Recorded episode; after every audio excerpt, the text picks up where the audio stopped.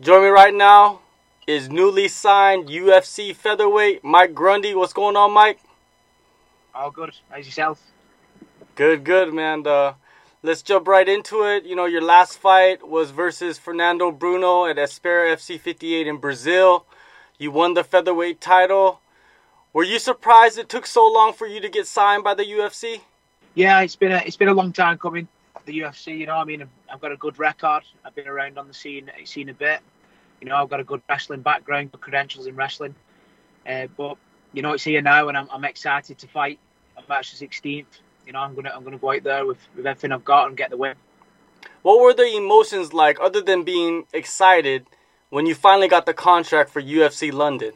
Yeah, well, it's, it's a dream come true for me. You know, it's something I've always that I've always been working for since since I started fighting, even my amateur career. Since I started fighting, I always knew that I would be in the UFC, and that's where I wanted to be. You know, the pinnacle of MMA, the the top level of MMA. That's where I always wanted to be. And when my coach told me that I, have got a contract, you know, I was um, it was an emotional time. It was it was uh, it was amazing for me.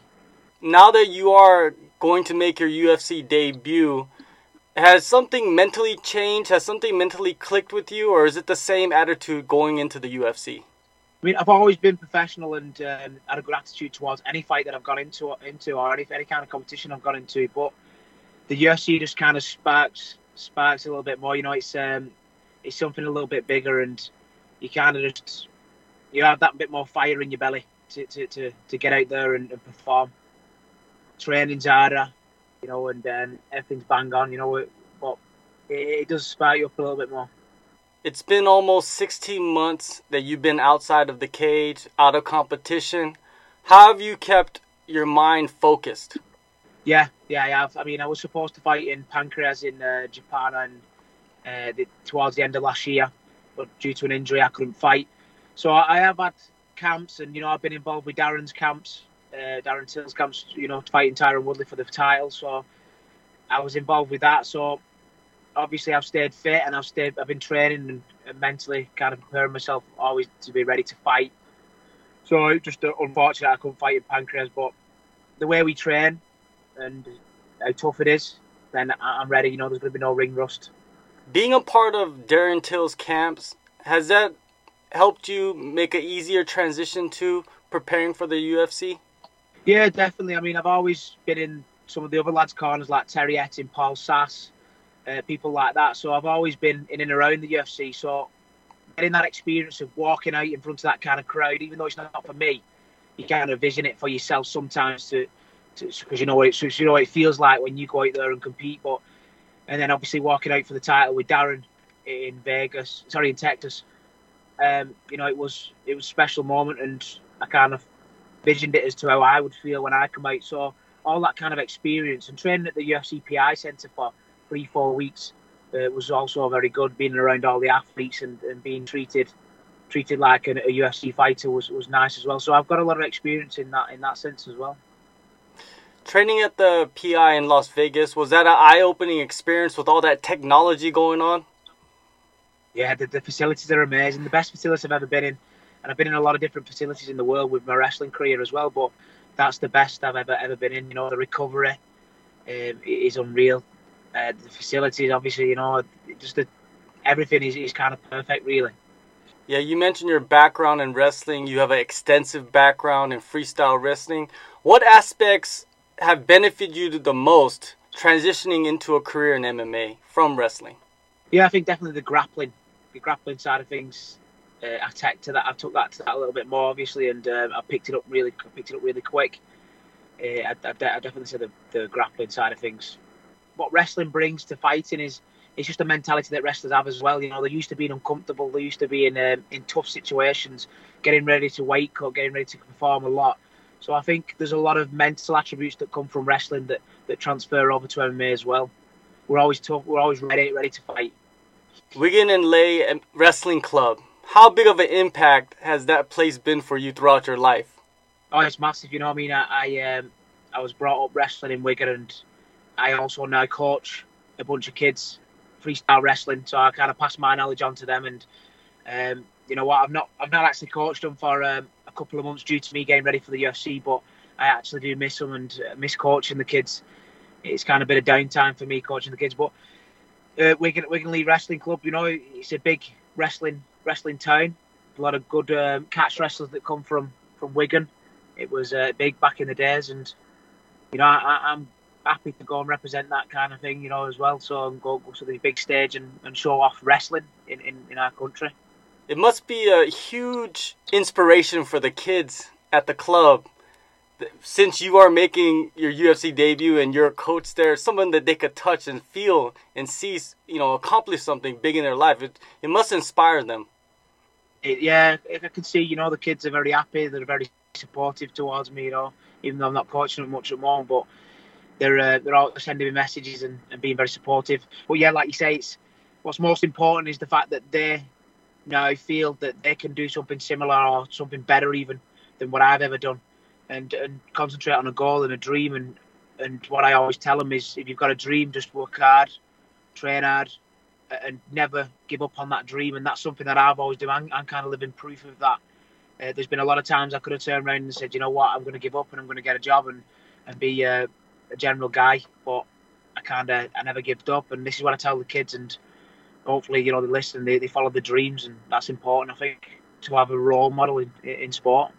All right, let's move it on to your promotional debut at UFC London. You're facing a fellow Brit, Nad Narimani. He's 2 0 in the UFC. Have you had any interactions with him around the regional scene? Yeah, I have once. Um, I mean, I've always kind of had my eye on him because he's same weight. He was the Cage Warriors champion, and he, he was he was in the UK scene. So I'm always going to keep my eye on my opponents or future possibly opponents.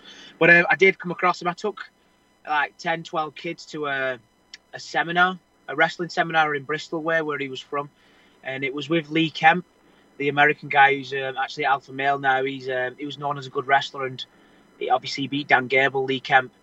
So I wanted to give the kids kind of a day out, so I drove them all to Bristol to, to, to do um, to do a seminar with him, and, and Nad kind of turned up as well.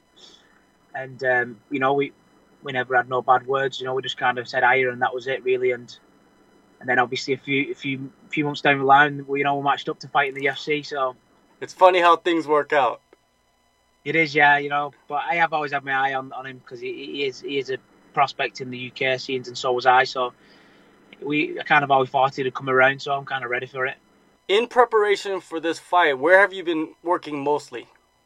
Everywhere. I've not changed much really. I've, I've, I've I mean, my training's always hard anyway, and I'm always kind of fit all year round. But you know, I'm I'm ready everywhere, and I, am good. You know, I'm good at everywhere. I know a lot of people only see my wrestling, but uh, everything's in place. Who have you been working closely with to prepare for Narimani? Well, my coach, Colin Heron, um, you know, he's, he's the main coach at Team Kaobon, and, and I've I've worked a lot with him. I train a lot with Darren, and there's a lot, a bunch of other guys who's um, the pro fighters, amateur fighters who's coming through, who's, who's also very good. So yeah, we training camp's been really good because Darren's obviously on the main on, on the main events on the same card. So atmosphere's been really good. A lot of lads have been incoming training with us. So you know, vibes have been good in training. Yeah, the atmosphere must be really intense because you guys are both fighting on the same card. You're having big fights. He's in the main event. You're making your debut. How has that like propelled both of you to, you know, push harder? Yeah, it's, it's pushed us both on. We've been supporting each other and pushing each other through the sessions because you know the sessions can be really hard at Team Kaobon and you know training two, three times a day, and it, you know spurring each other on and it, and it helps. To be honest, it helps helps a lot you're debuting in front of your friends, your family, your countrymen. Would you have it any other way? I wouldn't know. I did get offered to fight on Prague beforehand, uh, but you know we managed to, to get get the London card, which is what we really wanted. Um, you know, I would I would have obviously I would have took Prague if, if, if I had to, but obviously to go in London and fight at the same time as Darren's going to fight, you know, we're good friends, and to fight at the same time as Darren's going to fight, and also where all my family and friends can get there and support me because for me it's kind of special because my last few fights have always been in in Japan or Brazil and I've only ever took my dad you know and, and, and one time when I went to Japan I took my friend. So I've not really had much support when for the last couple of fights. So now to get a big crowd behind me it's to be it's to be good. I'm to feel their energy. People will automatically compare you to Darren Till But what exactly separates you from him? Uh, well, me and Darren's probably more like chalk and cheese. We're totally different. You know, he's um, he's got a different personality to me. I'm a bit more quieter. You know, he's very vocal, but you know, even styles are different. I'm more of a wrestler. He's more of a stand-up guy, but uh, we kind of get on and make it work because, you know, I mean, even for training, because obviously we're we're opposites. and we're always trying to take him down. He's going to try and keep me standing. We work well together and we work hard together. What type of performance are you expecting out of yourself on March 16th? I'm expecting a performance of the night bonus. I would like that. You know, I mean, that's that's my goal. and So I'm expecting a performance of the night bonus.